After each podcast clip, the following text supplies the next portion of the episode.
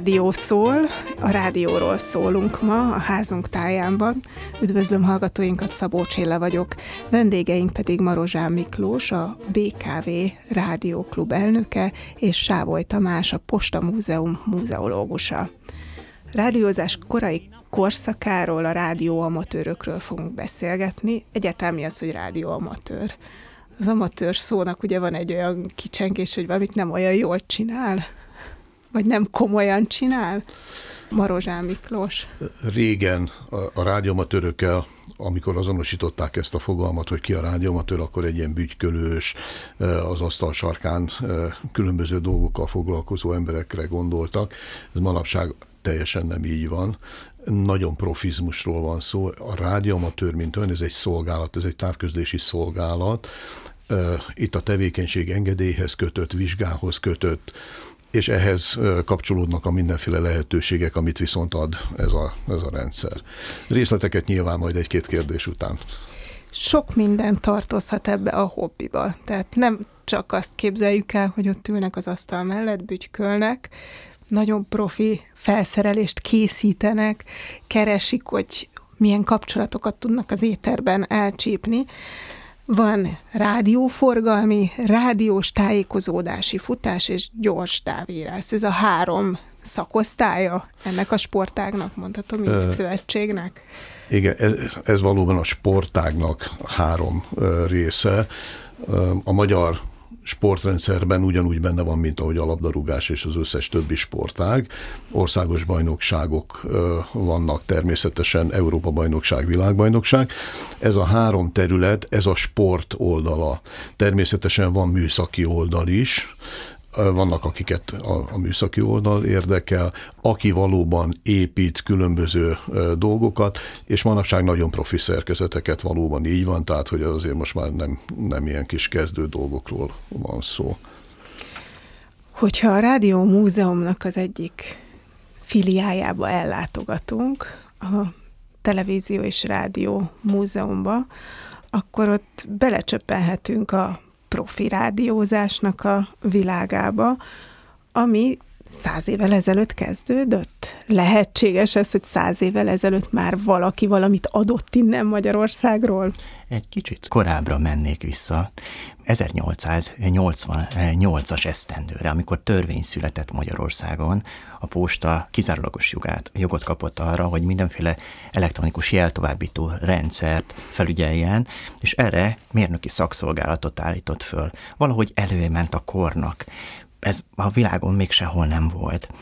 Fölállított egy kísérleti állomást, és elkezdték a rádiós kísérleteket. De ugyanúgy a gimnáziumi tanárok elkezdtek foglalkozni ezzel az újdonsággal, amit elektromosságnak hívnak, és volt egy papszerzetes, akit Károly Irénausz Józsefnek hívtak. Ő volt Magyarország első amatőr rádiósa. Ugye Nagyváradon ő volt az első, aki 1893-ban bemutatta a drót nélküli távíra, távírózás mikéntjét az ottani diákoknak a Premontrei Liceumban. Tulajdonképpen megelőzte korát, ugyanakkor jön rá erre a csodálatos találmányra, mint Tesla, akit ugye a rádiózásnak az atyának tekintünk, 1903-tól pedig a posta elkezdi a rádiókísérleteket, először Budapesten, majd Fiuméban egy hajó segítségével. Tehát akkor a rádió amatőrök már megépíthették a készülékeiket. Miben más a rádió, meg egy vezeték nélküli távíró? Ha valaki eljön például a gyűjteményünkben, megismerheti Hol a világ van ez első... a gyűjtemény? Hát egyrészt itt Budapesten a Bencur utca 27-ben a Posta Múzeumban, másrészt pedig Diósdon a Rádió és Televízió Múzeumban, ami a Posta Múzeumnak a filiája, ott megismerheti ezt a csodálatos gyűjteményt, hiszen 25 évvel előztük meg a világot a telefonhírmondó találmányával, Puskás Tivadar találmányával. Ez volt az első műsorszóró, amelyik 1893. február 15-től műsort is sugárzott vezetéken keresztül. Na a vezeték nélküli műsorsugárzás az csak 1919-ben indul meg a folyamatos műsorsugárzás, először Hollandiában, aztán az Egyesült Államokban, és hát megkérdezhetné erre, hogy hát Magyarország hol van ebben? Hát itt jönnek a rádióamatőrök, akik elkészítették első rádióikat, így például tudjuk, hogy 1913-ban egy kereskedelmi akadémiai tanár helyen készített egy rádiókészüléket, amelyik a, a meteorológiai megfigyeléseknek állt a szolgálatában. És az 1919-es években, 1920-ban, a világháborút lezáróan végig söpör először az Egyesült Államokban, majd Európában a rádióláz. Ez a rádióláz minket is elér, és ez a rádióláznak köszönhető, hogy elindul Magyarországon az amatőrizmus. Először klubokban tömörülve, most száz esztendős lesz például a Műegyetemi Rádióklub, ami ekkor alakult meg, és mi az, ami segítette a rádióklubokat Magyarország tekintetében? Hát egyrészt a posta, amelyik nem lépett föl a klubokkal szemben, hiszen a törvény szabályozás nem tette lehetővé, hogy rádiókészülékek, vezeték nélküli rádiókészülékek működjenek, és ebből fakadólag a rádióamatőrök tulajdonképpen titokban forgalmaztak, és fo- fogták a különböző jeleket. De, de mit csinálnak a rádióamatőrök ezen túlmenőleg, hogy klubokba tömörülnek? Kitalálták, hogy a rádiózást népszerűsíteni kell, hogy minél előbb Magyarországon megszülessen ez a rádiótörvény. És ennek az első lépése volt, létrehoztak egy rádióújságot, ez volt a Magyar Rádióújság, amelyik ugye még a rádiózás csak 1925. december 1 indul meg, de ennek a, a rádióamatőröknek, a postának és a Magyar Rádióságnak a nyomására elindul egyfajta szerveződés, hogy olyan műsorok kell, vagy hogy elinduljon a műsor szóró rádiózás most már nem vezetéken, hanem az éteri hullámokon keresztül. Tehát az első rádióamatőröknek még nem volt engedélye, tulajdonképpen törvényen kívül rádiózhattak, de ma csak az lehet rádióamatőr, akinek engedélye van. Mire kell az engedély? A készülékre, vagy az ember kapja az engedélyt? Nem, az ember kapja az engedélyt. A rádiamatőröknek sávok vannak kijelölve, amiket használhatnak. És hogy ezekben a sávokban gyakorlatilag bárhol megjelenhet a rádióállomásával, ehhez kell az, hogy, hogy egy képzett kezelő használja ezt a rádiót, ehhez vizsgázni kell, ezt nálunk a Nemzeti Média és Hírközlési Hatóságnál lehet megtenni, és adó engedélyt állít ki a, a médiahatóság, amivel lehet forgalmazni.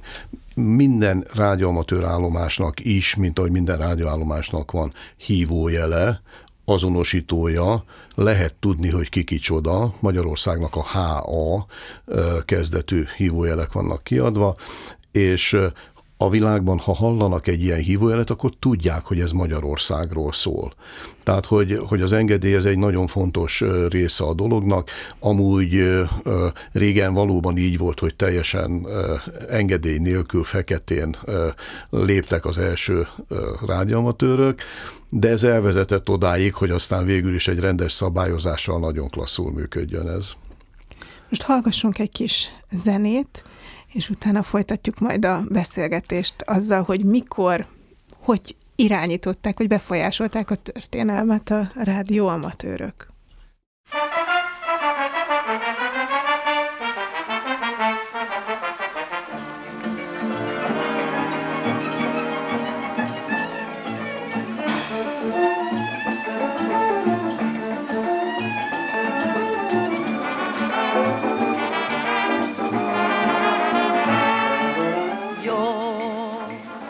a riddi raddi rádió, tombol a diri dari dáridó, egy ilyen uri muri jó. Rigolt a sziszi sziszi szaxofon, és búg a viri vari vibrafon, én meg nem állhatom, folyton ropog. Szállnak szívemen át melódiák, és hogy gyönyörű lesz a bús világ. Jó, ha szól a riddi-raddi rádió, tombol a diri-dari dáridó, mulatni kell, mivel mulatni jó.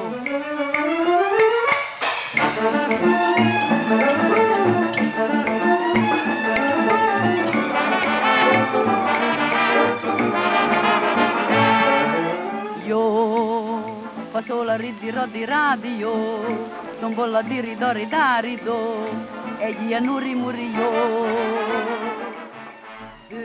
Továbbra is a Magyar Katolikus Rádiót benne a házunk táján hallják, és a stúdióban vendégeim Marozsán Miklós, a BKV Rádióklub elnöke, és Sávoly Tamás, a Posta Múzeum muzeológusa. Mielőtt Karádi Katalin énekelt a rádióról, azelőtt a rádió korai történetéről beszélgettünk, és ugye azt ígértem, hogy beszélgetünk arról is, hogy hogyan befolyásolták, vagy hogyan szóltak bele a történelembe a rádióamatőrök, mert engedélyhez kötött a, a rádiózás, de ennek megvan az oka. Ugye nem csak az, hogy sávokon lehet garázdálkodni és rádiózni, hanem az, hogy aki megszólalhat, ugye annak hatalma van. Az átadott szó az hatalom. Hogyha valaki rendszeren kívül tud beszélgetni másokkal, információt cserélni, az nem mindenkinek tetszik. Miért van az, hogy a rádiósok beleszólhattak így a történelem alakulásába, Sávoly Tamás? Hát 1923-ban ugye a posta létrehoz egy illegális rádióadót, amit már hallgathatnak ezek a, az emberek, hiszen nincs törvény rá. Ugye az a Magyar Távirati Irodával közösen működtetik ezt a, a hírközlő eszközt, a hírügynökségeknek küldi rádió hullámokon keresztül a, a híreket a, a, posta, és ez, ez nagyon jól működik, ugye fölállítják az első stúdiót is, és megpróbálják tulajdonképpen az első kísérleteket is végezni, de hát ugye az a legfontosabb céljuk a rádióamatőröknek, hogy legalizálják a, a működésüket, és meginduljon Magyarországon a rádiózás. Ugyanis ők fölismerik azt, hogy milyen nagy lehetőség van a rádiózásban. Ugyanis uh, Trianont követően ez az egyetlen egy lehetőség arra, hogy a e, határon túli területekkel kapcsolatot tudjanak föntartani, méghozzá pozitív kapcsolatot.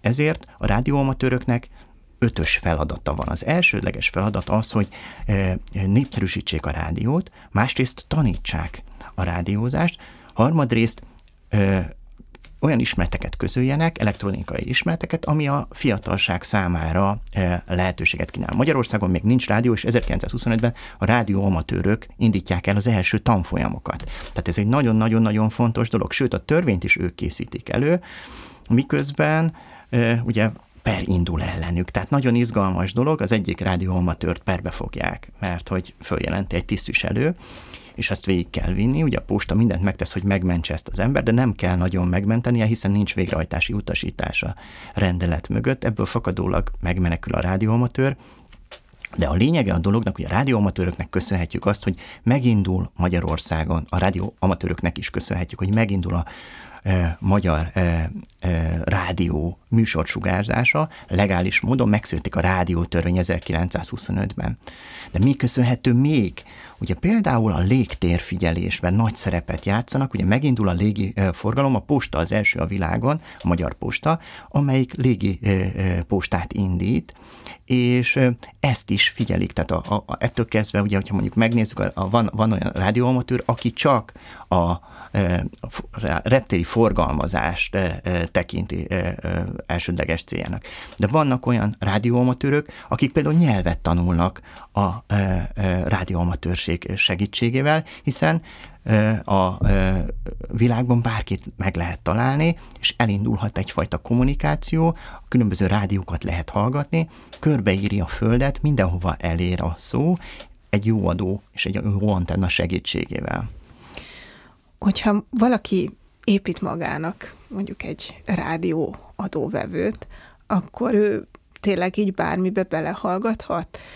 Mert ugye, hogyha valakinek engedélye van, akkor nyilván az az engedély arra szól, hogy ő mit adhat, vagy mit vehet. Tehát mit tehet, mit hallgathat, mit adhat egy amatőr rádiós manapság. Igen, vannak írott és íratlan szabályok, az írott szabályok között, többek között a vizsgához kötött engedélynél az egyik témakör vannak jogi kérdések, amire, amire megfelelően ugye kell tudni válaszolni.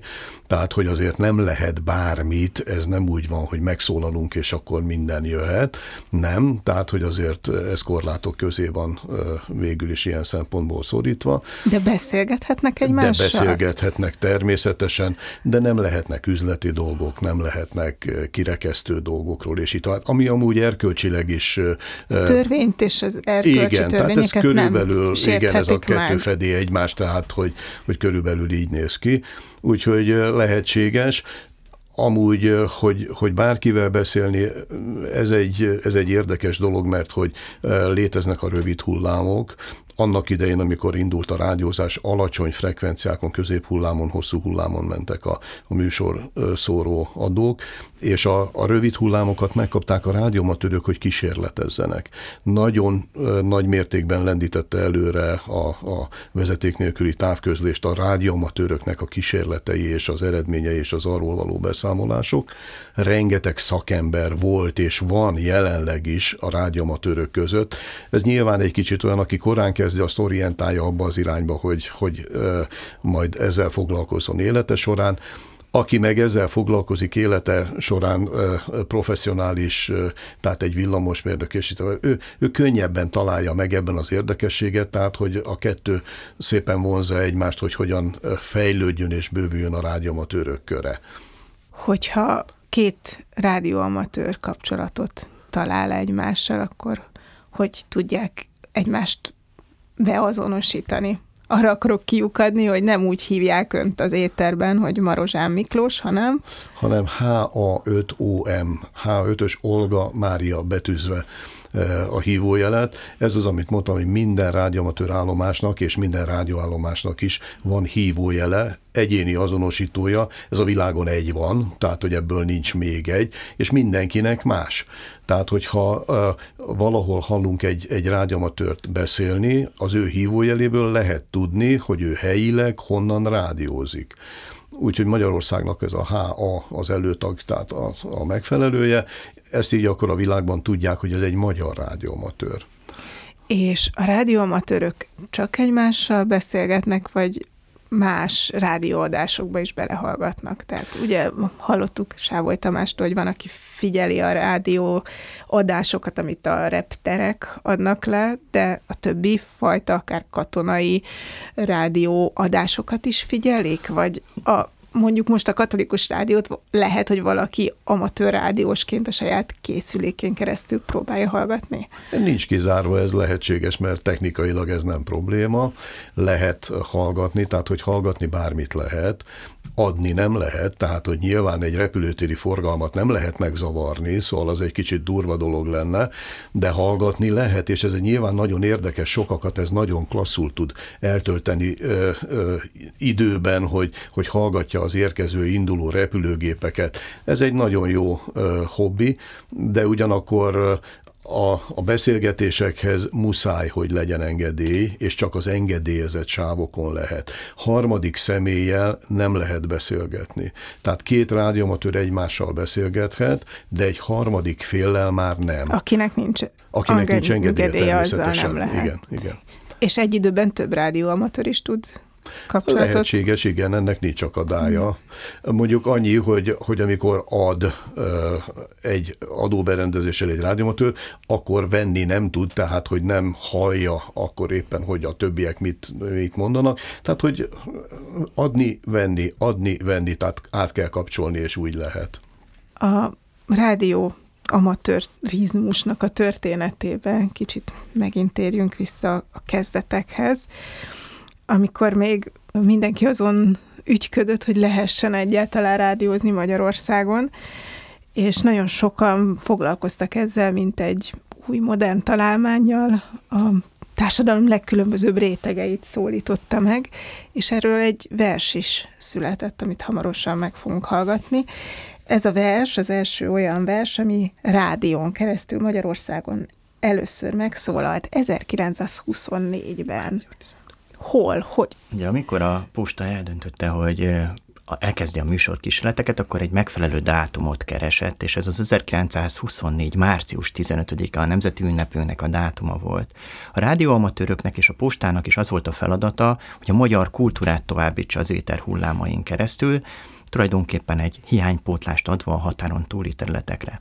Cél az volt, hogy körbeírjuk a Földet, ezt 1934-re meg is teszi a rádió, de 1924-ben, amikor ezt elindítja, akkor kulturális műsorok jelentették ezt, amivel elkezdték. Kik voltak az előadók? Ugye maga a postakísérleti állomásnak a munkatársai, Magyari Endre, aki főmérnökként építette az, e- egyik, e- az első stúdiót, ez egy bútorszállítókocsi volt, amit ugye az LGT meg is énekelt, ő volt a fő rendezője az első műsornak, a konferálást ő mondta, és ez a vers, amit majd hallani fogunk, ez a, ugye a Petőfi vers nyomán született, a falu végén Kurta Kocsma című vers, verset írta át egy antenna történetre tulajdonképpen, majd utána Molnár Ferencnek egy darabját adták elő. Fontos volt, hogy meg, megtudják, hiszen a rádióamatőrök azok, akik visszajeleztek arról, hogy milyen a vételi minősége a magyar rádiónak, milyen a sugárzása.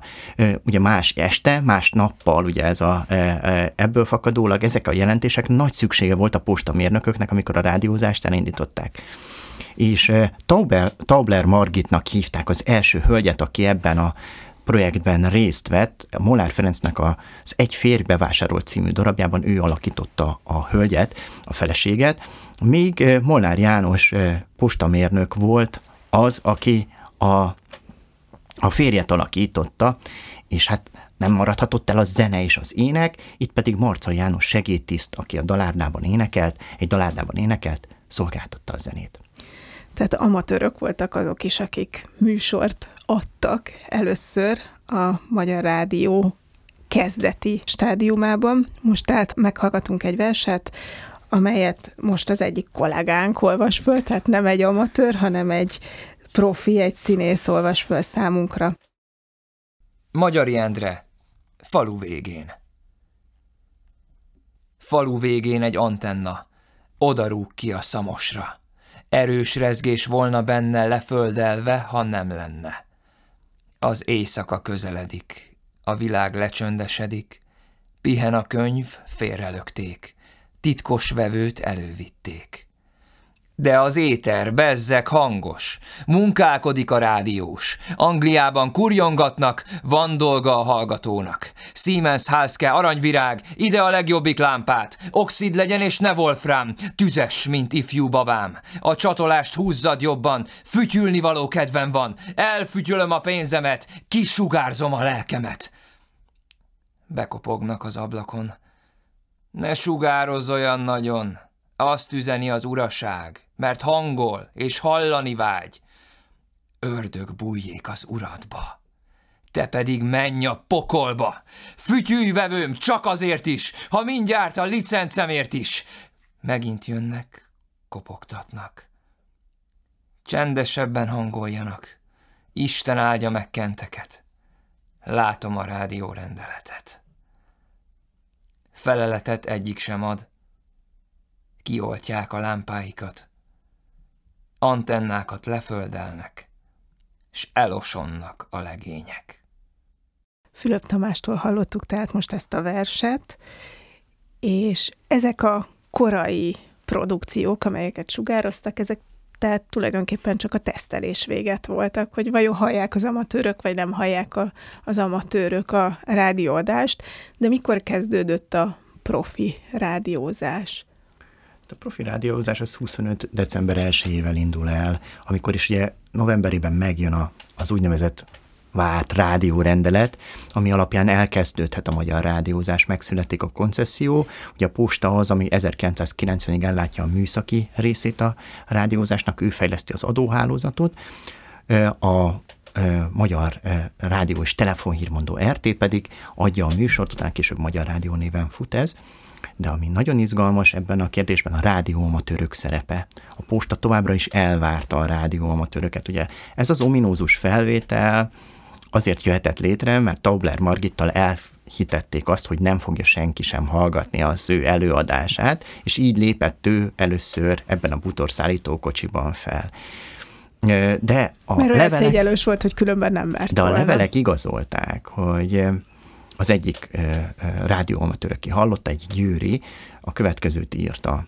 A művésznő olyan hiteles volt, hogy még a szíve dobbanását is lehetett hallani, hát persze biztosan nagyon izgult a fellépés alkalmával, úgyhogy tehát sikeres volt az első kísérlet, és a második kísérlet is egy nagyon-nagyon sikeres kísérlet volt, ez pedig egy jótékonysági gyermekkoncert volt, amit 1924. júniusában tartottak, és az állatkertben. Ez azért érdekes, mert a világon először volt, hogy kivitték és helyszíni közvetítést adták, és a koncert közvetítés az a az állatkertből két különböző helyen történt, és vették föl.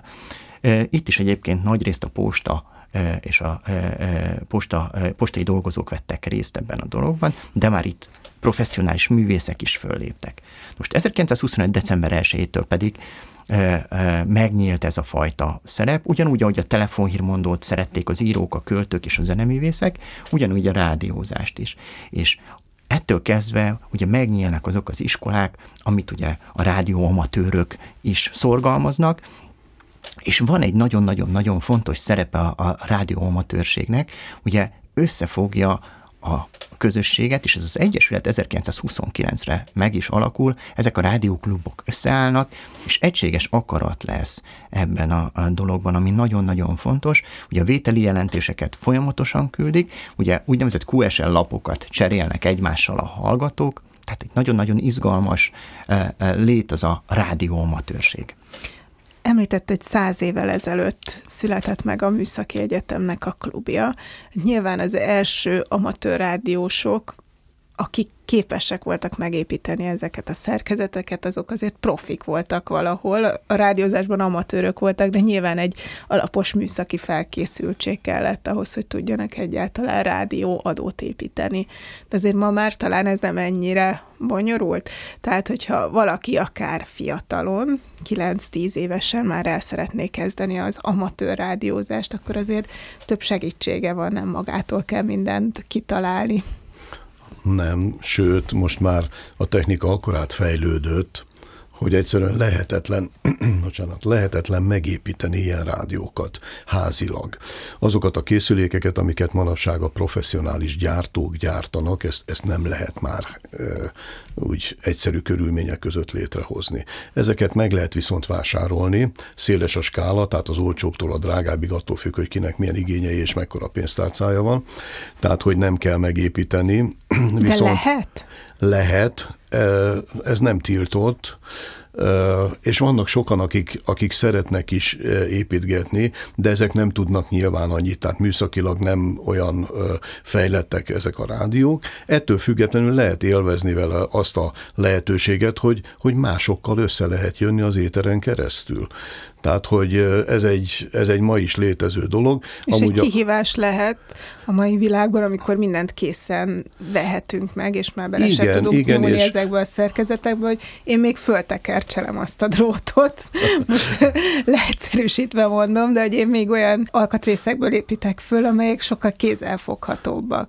Igen, ez lehetséges, sőt, ennek egy új reneszánszát éljük az ilyen kiteknek, amikor összeállított egységekből lehet megépíteni egy komplet rádiót.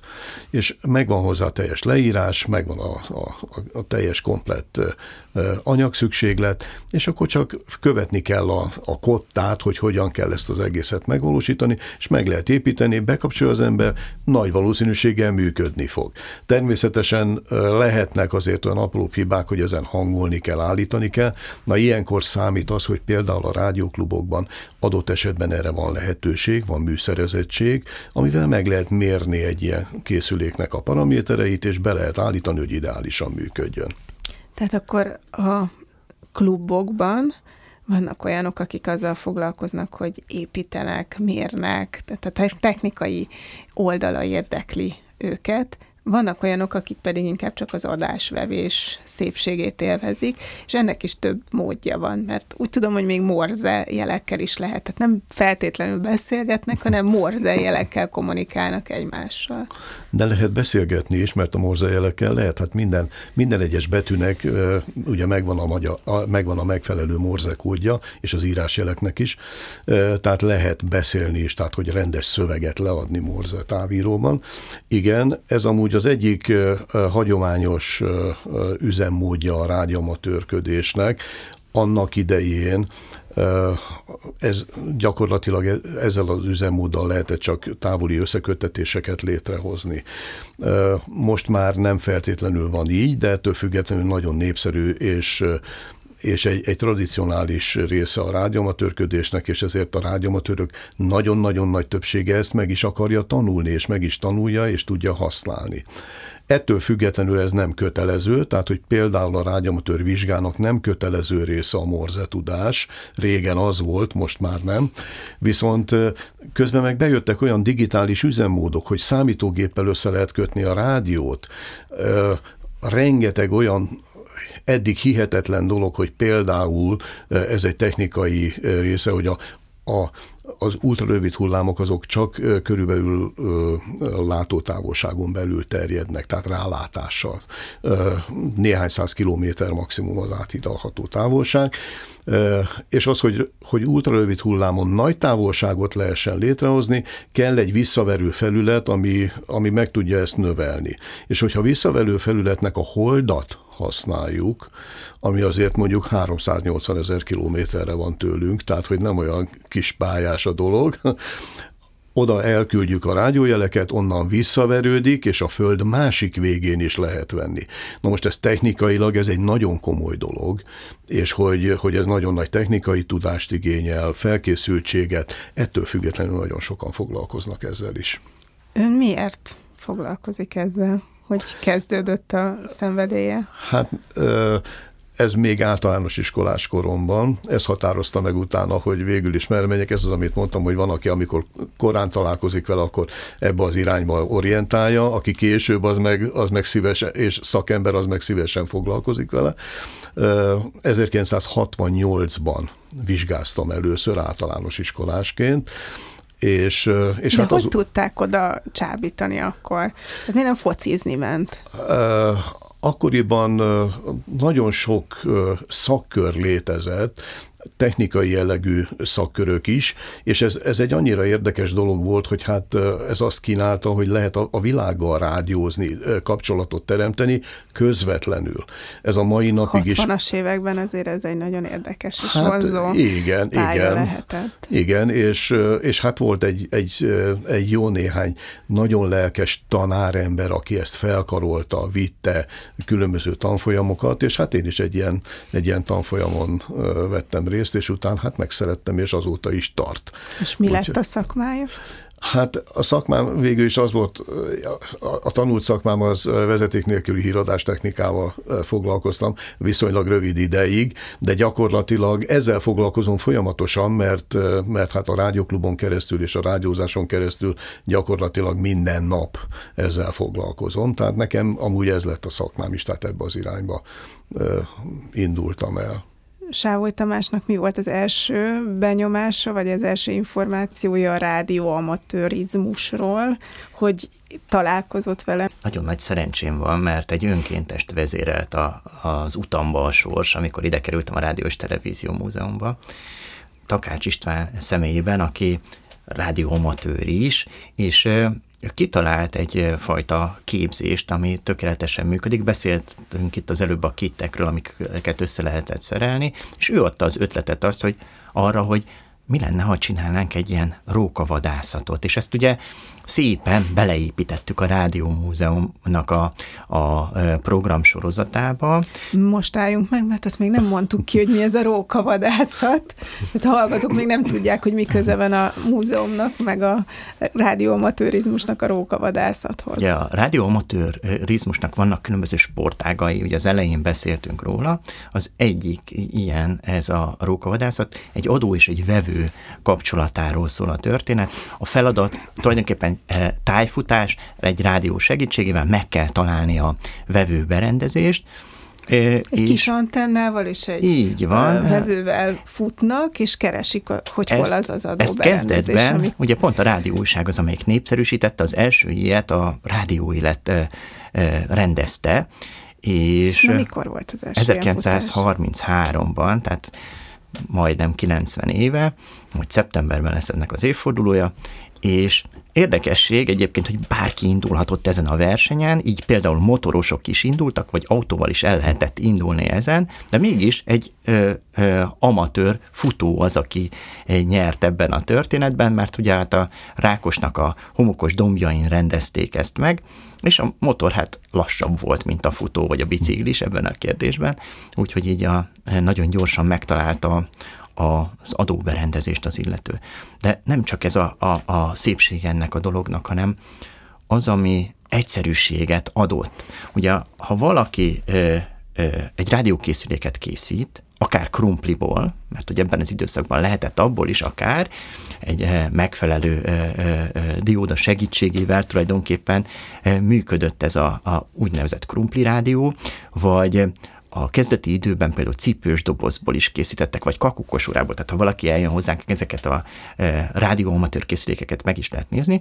Diósdon? Igen, igen, és a detektoros rádió készülék az egy tényleg csoda. Itt a múzeumok éjszakáján be is mutatta a kollega, hogy hogyan működik ez a, a csodálatos szerkezet, hosszú antennával, Középhullámon egyébként bármit be lehet rajta fogni, ami, ami, ami, amit az antenna el, elvír, elbír. Így például a Kossuth rádió adását lehet középhullámon fogni, vagy a, a, nemzetiségi adást amit ugye szórnak Soltról. Tehát ebből fakadólag ez egy nagyon-nagyon fontos dolog, hogy amikor az a fiatal ember tekergeti a vevőt, és egyszer csak bejön valami rajta, és szól hozzá, ettől kezdve azt a technikai csodát, amit saját maga előállított, ez egy, egyfajta novumként kezeli, egyfajta meglepetésként. És az, hogy milyen információt közöl, hogy az ember vágyik rá, ez olyan, mint egy narkó, én azt gondolom, hogy az ember rászokik arra, hogy keressen. Ugye egy nagyon jó társkapcsolatépítés, nagyon jó e, e, túrázást jelent, hogyha valaki mondjuk ilyen jellegű rókavadászaton vesz részt, hiszen nem a telefonos kütyűjével kezd el foglalkozni, hanem az adóval is megtalálja, közben term- a természet elén közlekedik.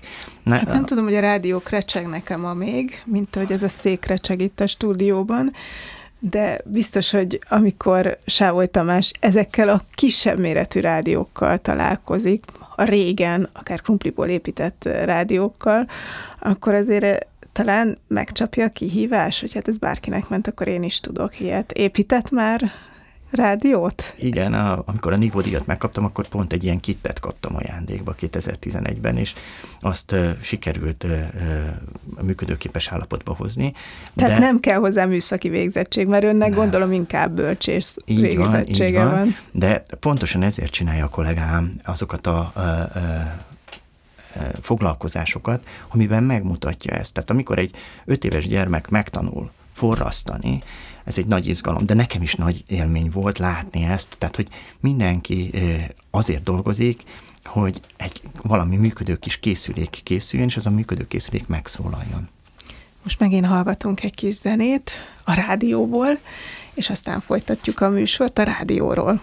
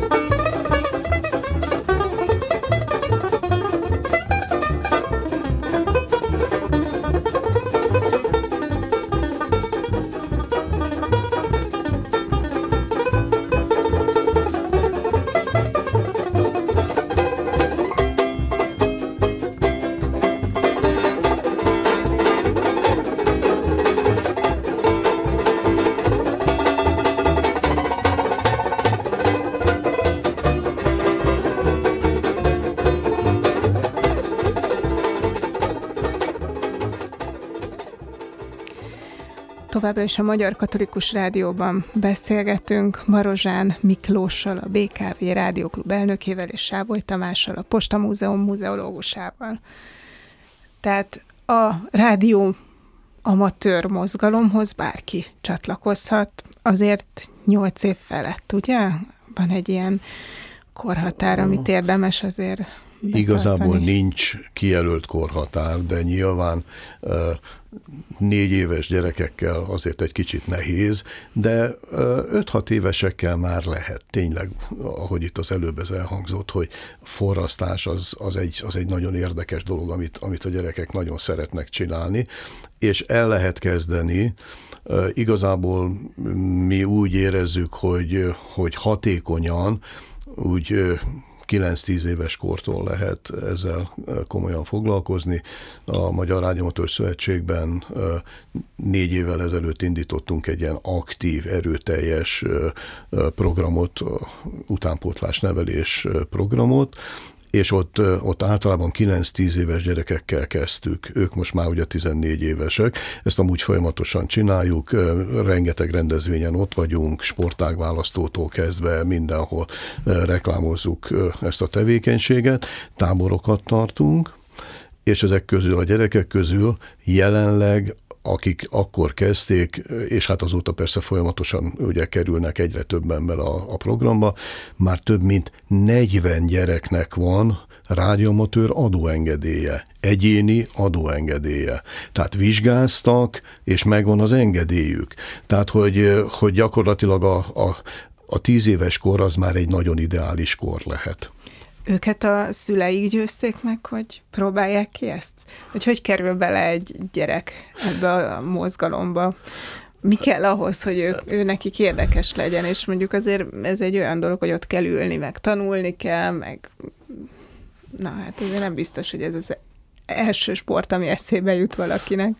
Igen, ebben valóban sokat számít az, hogy, hogy van-e esetleg rádiamatőr múltja a családnak, tehát hogy például egy nagypapa vagy a szülők közül valaki, ha rádiamatőrködéssel foglalkozott vagy foglalkozik, akkor ez nyilván egy könnyebb út, és akkor a kíváncsiság oda vezeti a családot. Ez az egyik. A másik a, a gyerekekkel a különböző, mert most is léteznek szakkörök, tehát hogy, hogy vannak olyan ö, iskolában tartott foglalkozások, ahol az érdeklődést föl lehet kelteni, tehát hogy ö, az információt hazaviszi a gyerek, természetesen itt kell a szülőnek is a hozzájárulása, tehát hogy ez nem úgy működik, hogy egy 8-9 éves gyerek majd ö, ő akkor azonnal intézkedik, de Többek között például erre ideális a, a, a nagy sportág választó rendezvény, mert oda a szülőkkel mennek ki a gyerekek, és ott, amikor a standunkon kipróbálhatják, hogy rádióznak, eh, tudnak összeköttetést csinálni egymással, ki tudják próbálni a rádió iránymérést, a rókavadászatot ott a helyszínen, eh, és a szülőkkel együtt, ott könnyebben tudnak döntést hozni, hogy na ez érdekel, és akkor eljövök a következő alkalomra, edzésekre, és akkor így megy tovább. Mikor lesz a következő ilyen, amikor kipróbálhatják akár ezt a rókavadászatot, tehát a, a tájfutásnak azt a fajtáját, amikor egy rádióvevővel, egy kis antenna segítségével keresünk több pontot, több rádióadót.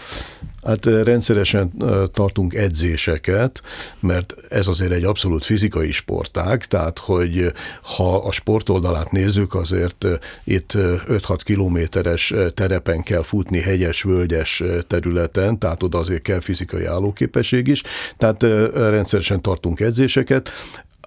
A rádióklubunk például most hétvégén, szombaton a hármas határhely tetőn szervez egy, igen, ma szerda van, tehát hogy... Tehát néhány, akkor másodikán. Igen, ha az második. és ott ki lehet próbálni, és nem kell rohangálni az erdőben, csak sétálni egyet, szülők gyerekekkel, segítséggel természetesen, tehát hogy nem, nem fognak elveszni az erdőben még véletlenül sem, de ki lehet próbálni, hogy na valóban milyen, technikailag milyen érdekes megtalálni egy, egy, egy olyan, olyan rádióadót, amit amúgy nem lehet látni, meg kicsi is, meg el is van dugva, és hogy, hogy csak a rádióvevőre támaszkodva. Tehát ez egy érdekes dolog, és ugyanakkor pedig egy nagyon jó természetben való kis séta, járás, érdeklődés. A, a... Hol találjuk meg a rádió amatőröket a Hármas Határhegyen, amíg nincs nálunk a vevő? Fönn a Hármas Határhegy tetején, ott van egy, egy olyan központ, ami, ami egy ilyen kilátó, vendéglátóhely, turistaház, és mellette van a rádióklubnak a nagy antenna rendszere, az épülete, és van egy tábla, hogy BKV rádióklub, tehát hogy nem lehet eltéveszteni, oda lehet jutni. Hármas határhegytető. Jó, hát akkor őket meg fogjuk találni, rádióvevő nélkül is. A az egyik múzeum, ahol találkozhatunk ezzel a témával, a rádiózás témával, tehát Diósdon van. Hol? miért ott van egyáltalán, miért, miért oda vitték ezeket a rádiós témákat? Ugye három e, szervezet fogott össze, és létesítette ezt a múzeumot. A Posta, Múzeum, a Posta üzemeltette, a műsorszóró vállalat az, aki, aki most Antenna Hungáriaként fut, az ő területén működik. Ez egy rövid hullámú adó volt. Ugye a rövid hullámú adó 12 nyelven szórt, 1950 júniusától kezdve, de előtte pedig Székesfehérvár. Most ünnepeljük idén a századik évfordulóját a rövid hullámú adóknak. Tehát először Székesfehérváron volt, és utána Diósdon. Utána Diósdon, így van és ö, Ez egy régi patinás épület egyébként. Hát az utolsó olyan ö, épület, amelyik ö, adóként is ö, szolgált, és 1992-ben itt eh, álmodták meg a múzeumot, a műsorszorás történetét mutatja be ez a múzeum, és itt ezeket az amatőr készülékeket is lehet látni. Havonta egyszer eh, hirdetünk eh, nyílt napot, és akkor lehet jelentkezni a Posta Múzeum honlapján ezekre az eseményekre. Általában tematikus napokat jelölünk meg. Szeptemberben tervezünk egyébként amatőr rádiós foglalkozást, úgyhogy az egy nagyon izgalmas lesz, és hát tavasszal is gondoltunk egyet. Ez még nincs meghirdetve, a Posta Múzeum honlapján lesz igazából kitéve, tehát akit érdekel, az rámegy a Posta Múzeum honlapjára, és megtekinti az adott időpontokat, és lehet jelentkezni rá. Tehát a Diósdi ez nem olyan múzeum, hogy akármikor bemegyek, hanem ilyen alkalmakat jelenleg kell keresni. nem ilyen múzeum, jelenleg nem ilyen múzeum, de igyekszünk, hogy ez, ez minél jobban kitolódjon ez a, az időszak, és minél több lehetőség legyen, hogy a látogatók ezt lássák, ezt a csodát. És akkor havonta egyszer. Igen, Mikor igen. lesz a következő ilyen alkalom? Hát április 6-a az a, a szombati nap, ami meg van hirdetve, vagy meg lesz hirdetve, még nincs kint a honlapon, de április 6-a, és hát felmerült a gondolat, hogy esetleg március 15-én nyitva leszünk. Na, ez egy szép időpont lenne akkor már csak az évforduló miatt is. Hát, ha még a falu végén kurta kocsma helyett a falu végén egy antennát is meghallgathatnánk ott a rádiótörténeti kiállításon. Igen, hát a tavalyi évben sikerült ezt megtenni. Ott van egy saját stúdiónk, és a stúdióban mindenki beolvashatja ezt. Minden egyes alkalommal nyitva van ez a stúdió, tehát ki lehet ezt próbálni. Ugyanígy a korabeli meséket, amik elsőként hangzottak el, azt is egyébként egy postás szolgáltatta. Arató Bélának hívták ezt az úriembert, aki mesélt például először vezeték nélküli rádión keresztül a gyerekeknek, több kötete is megjelent, ezeket mind-mind be lehet olvasni, és utána haza lehet vinni ezt a hangban, ugye MP3 formátumban. Mert itt ebben a múzeumban a Magyar Rádiónak az egyik stúdiója lett berendezve, meg annak a technikai helyisége, tehát így ismerkedhetünk meg a rádió történetnek ezzel a részével, hogy milyen volt régen egy stúdió. Milyen régen ez? Mikor is stúdió volt, vagy mikor használhattak egy Ugye ilyen? ez egy szükségstúdió volt, ugye minden adóállomáson működött ilyen szükségstúdió, így ennek a stúdiónak is egyébként van 56-os módja, de az a stúdió, ami nálunk most van, ugye az a 80-as éveknek, 80-as, 90-es éveknek a rádió technikáját tükrözi, és ezért izgalmas a dolog, mert hogy ugye azt mutatjuk be, hogy miben volt első a posta. És ebben is, hiszen az adóberendezéseket, amik ott, vagy a, a, a stúdióeszközöket, ugye a BEAG keverőasztaltól kezdve az STM stúdiómagnókig, mind-mind világforgalmazásban forgalmazta Magyarország, és ebben elsők voltunk akkor. Tehát ezek világon. magyar gyártmányú, magyar találmányok voltak, amelyeket máshol is világban használtak. Igen, és itt meg is lehet hallgatni nálunk, hogy hogyan is szóltak ezek, és hogyan működtek. Na most már föllebbentette ezt, hogy 56, És akkor rá is kérdezek, hogy milyen szerepe volt 1956-ban ennek a diósdi adónak. 1956-ban ez az adó ö, átvette Lakihegytől ö, november és december között a műsorsugárzást, és ezen szólt a Magyar Rádió műsora.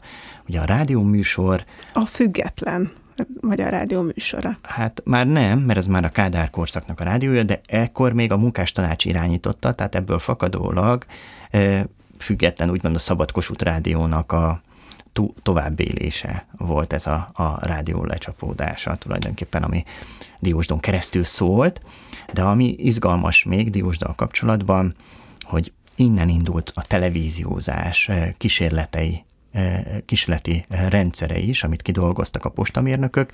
Ugye nem csak a Szabadsághegyről sugároztak, hanem Diósdon is végeztek kísérleteket a, az antennák tövében, és hát a Diósdi Rádiós Televízió Múzeum Magyarország egyetlen ma működő rádió antenna múzeuma is, tehát van egy kültér és egy beltéri kiállítóterünk is, ami ebből a helyzetből fakadólag egyedülálló ma Magyarországon. Azért az, hogy ez a rádiózás nem a múlt, az abból is látszik, hogy kik rádióznak. Vannak ilyen híres emberek, akikről tudjuk, hogy rádióznak. Itt talán számunkra is könnyebben elképzelhető, hogy ma is lehet, és ma is érdemes ezzel a sporttal és ezzel a hobbival foglalkozni. Marozsá Miklós hozott is egy listát, hogy ki mindenki rádiózik, amatőr rádiós.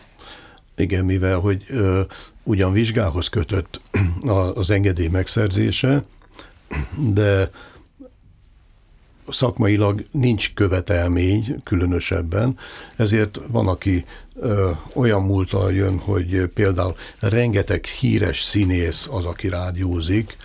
A, ez egy kicsit amúgy a múlt is, ö, Marlon Brando az egyik legismertebb. Ezt rendszerint meg szokták említeni ilyen műsorokban. Ő nagyon aktív volt amúgy, tehát hogy sokszor lehetett vele beszélni. Neki két helyen is volt, tehát az Amerikai Egyesült Államokban is volt hívójele, állomása, és neki volt egy magánszigete is, francia Guajanák, és ott saját magánszigetén egy egészen speciális hívójellel dolgozott, és hogy nagyon népszerű volt ő annak idején ebben a témában. Színészek közül, aki úgy eléggé ismert és rádiamatőr hívójellel rendelkezik, őt még nem hallottuk, de az Eddie Murphy például, tehát elég ismert alak ahhoz, hogy, hogy azt mondjuk, hogy na lám. Tehát Magyarországon még senki nem tudott vele ezek szerint kapcsolatot? Ezt nem mondom, hogy Magyarországon nem. Én nem tudok róla, de ez, ez nem zárja uh-huh. azt ki. De lehet próbálkozni akkor... Tudjuk a hívójelét nagyon, is? Nagyon, igen, igen. Na. Nagyon sokan vannak olyanok, akik, akik úgy híres emberek, hogy valamilyen szinten politikai kapcsolatokkal királyok, uralkodók, János Károly, spanyol király például, aktív rádiamatőr, nagyon-nagyon aktív volt, ő már ugye nincs köztünk, Hussein Jordánia királya. Vele nap mint nap lehetett beszélni, és rendszeresen küldte is a vételjellemzésről a lapukat, tehát hogy egy nagyon megbízható partner volt. És nagyon sokan rádióamatőrök, az űrhajósok közül erről esetleg, hát hogyha érdekes, még egy-két szót lehet mondani. Hát a következő rádió műsorban, ami a rádió amatőrizmusról szól, majd erről is beszélgetünk, mert most sajnos elértünk a műsoridőnk végére. Köszönöm hallgatóink figyelmét, és köszönöm a vendégeknek, hogy eljöttek hozzánk. Marozsán Miklós, a BKV Rádióklub elnöke, és Sávoly Tamás, a Posta Múzeum múzeológusa volt velünk. Szabó Csillát hallották.